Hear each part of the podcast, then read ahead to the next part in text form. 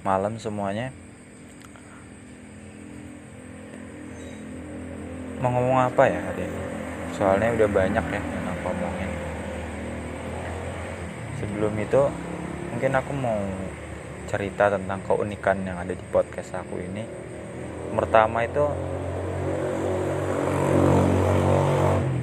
podcastku itu temanya random. Kalau orang lain itu kan temanya khusus gitu. Ada yang tentang mental health ada yang bahas topik di masyarakat atau apa pun. Ada temanya. Kalau aku lebih ke random.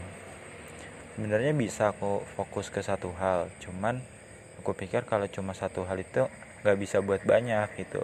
Tapi kalau random gini kan bebas ya mau ngomong apa aja. Mulai dari mental health mulai yang ringan sampai yang berat gitu. Terus durasinya tuh juga bebas. Kalau yang lain kan oh harus 40 menit harus satu jam. Yang kedua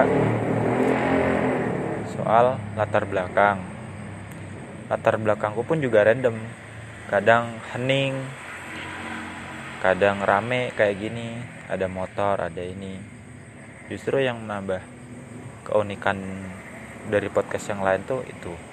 Karena podcastku itu apa adanya bukan ada apanya. Kalau studio lain kan emang dia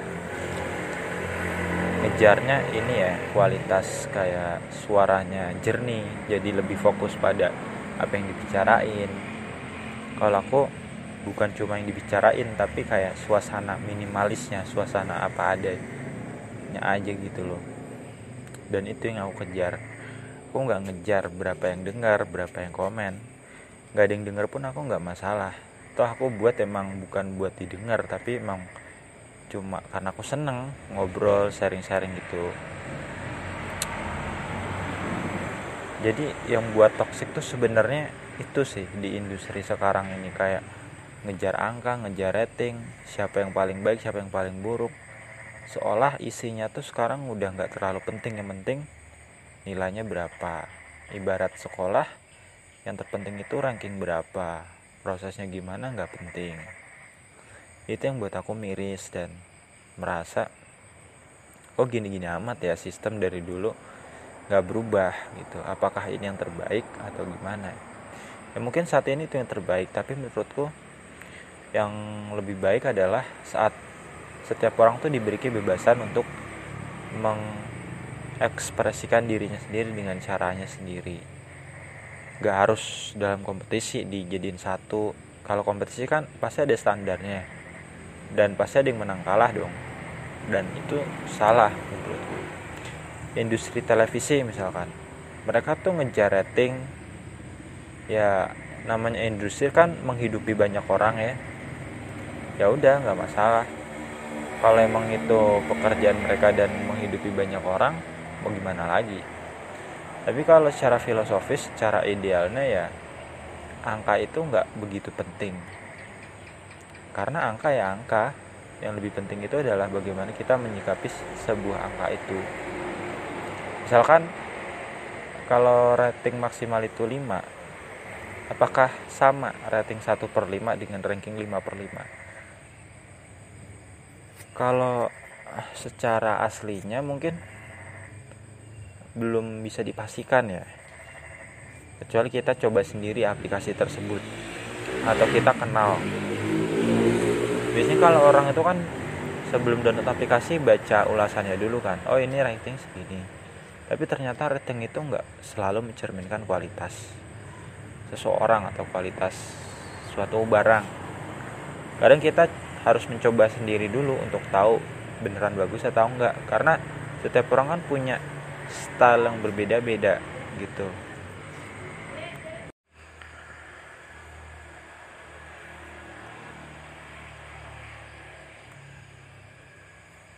Jadi sekarang aku mau coba gaya baru dalam buat podcast. Kalau kemarin kan aku udah coba ya setiap episode itu dari durasinya 6 menit 6 menit. Tapi kok rasanya nggak cocok ya karena setiap episode ada yang dibawain panjang ada yang dibawain pendek dan sekarang aku mau coba bawa intronya tuh kayak hening selama beberapa detik gitu. Kalau yang lain kan kayak ada suara intronya gitu kan khusus atau langsung ngomong. Tapi kalau aku hening. Nggak tahu ada nggak podcast lain yang hening.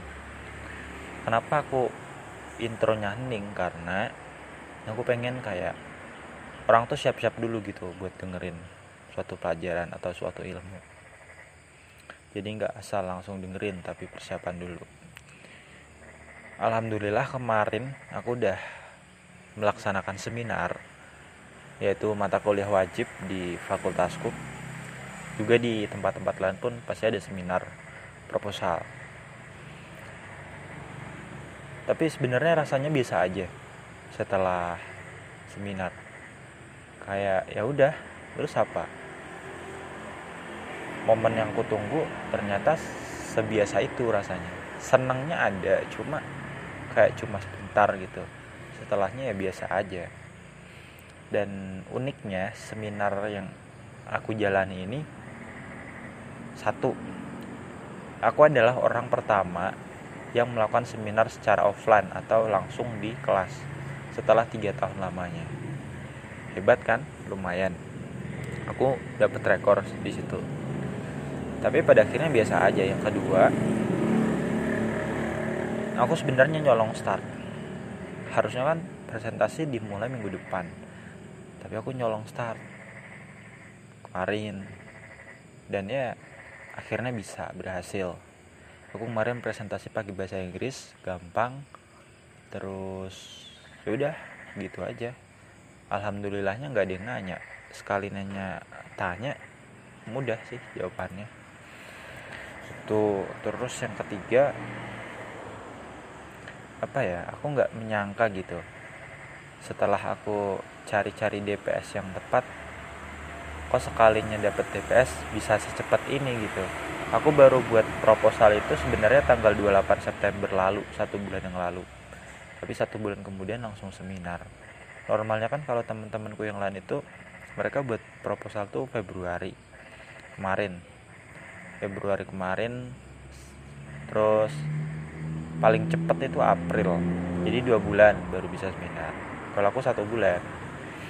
Nah itu pun mereka nggak langsung bisa penelitian resmi ya. Baru mulai penelitian resmi itu Agustus.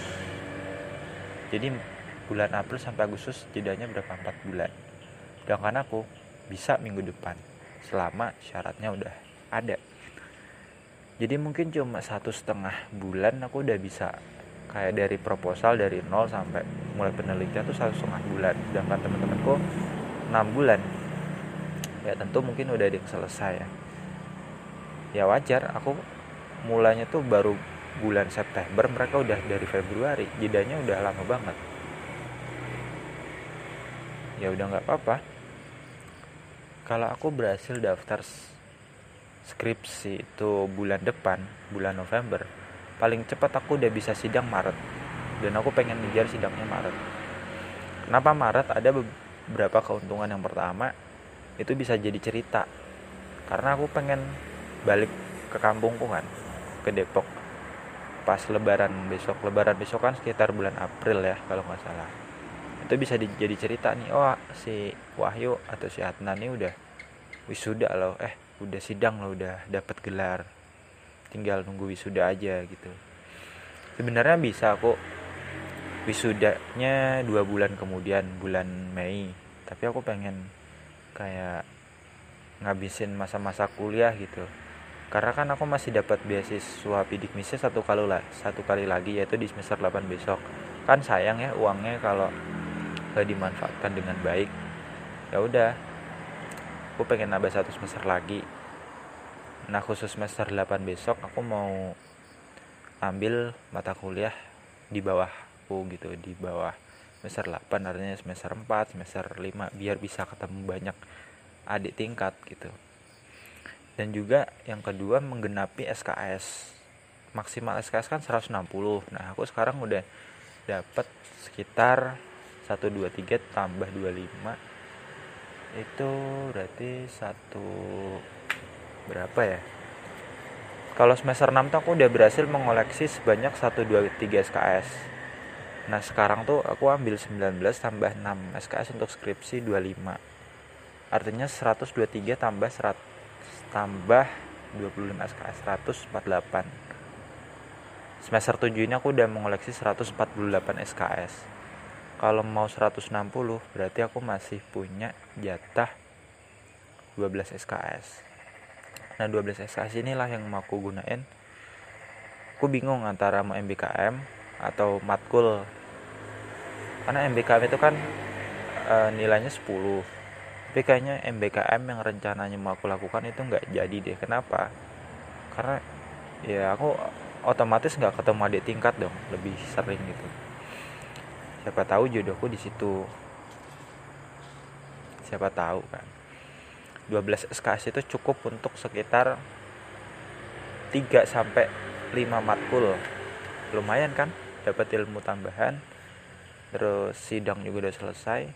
Terus alasan terakhir adalah sebagai hadiah ulang tahun. Aku ulang tahun tuh tanggal 20 Maret ya.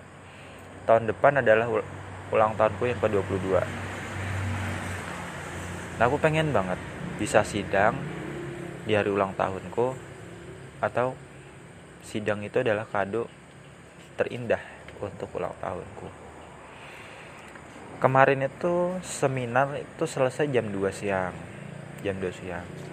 Tapi suasananya tuh biasa aja hening gitu. Kalau teman-temanku yang lain yang udah seminar kan abis seminar mereka kayak posting foto sambil bawa laptopnya atau mereka biasanya ngeprint sih ngeprint proposal terus difoto gitu selfie terus kirim ke sosmed. Datanglah ucapan selamat atau mereka kayak beli bucket bunga mereka beli makanan terus dibuat bucket makanan gitu. Jangan aku jangankan itu ucapan selamat pun nggak ada. Nggak ada yang ngasih aku ucapan selamat satupun. Aku tunggu siapa nih oh nggak ada. Ya karena aku nggak mengumumkan bahwa aku seminar besok.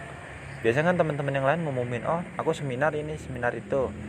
Jadi yang lain tahu. Jangan aku nggak pernah ngasih tahu. Aku cuma ngasih tahu kalau aku seminar jelas ke dosen. Yang kedua cuma ke orang tua dan keluarga aja. Temanku yang tahu tuh cuma satu sih temen satu kos gitu artinya satu wilayah kos gitu. Dia nggak hadir waktu itu. Nggak apa-apa sih aku juga nggak terlalu gila pujian atau gila selamat. Itu hak mereka. Aku malah senang ketika aku udah seminar oke nggak nggak masalah nggak ada yang ngucapin selamat aku bisa tenang gitu nggak banyak pikiran. Termasuk sidang besok aku tuh nggak mau namanya koar-koar eh aku besok sidang loh hadir ya aku nggak mau ngerepotin orang-orang sampai buat bakat bunga atau ngasih coklat itu aku nggak mau ngerepotin mereka. Ya udah aku sidang sendiri keluar Ya udah rasanya lega. Nggak perlu orang tahu kalau aku udah selesai. Nggak perlu orang repot-repot ngasih bunga ngasih ucapan selamat nggak perlu. Aku sebenarnya tipikal orang yang suka mengamati dan doakan diam-diam ya. Semoga dia sukses deh skripsinya penelitiannya kerjaannya. Tapi aku nggak mau tahu. Nggak mau orang tahu apa yang aku lakukan apa yang aku kerjakan apa yang aku impikan. Aku pengen bergerak dalam diam aja sih sebenarnya. Kayak buat apa gitu keluar-keluar? Kalau kita lagi ini lagi itu. Aku bukan artis atau bukan influencer jadi nggak perlu banyak orang tahu siapa diriku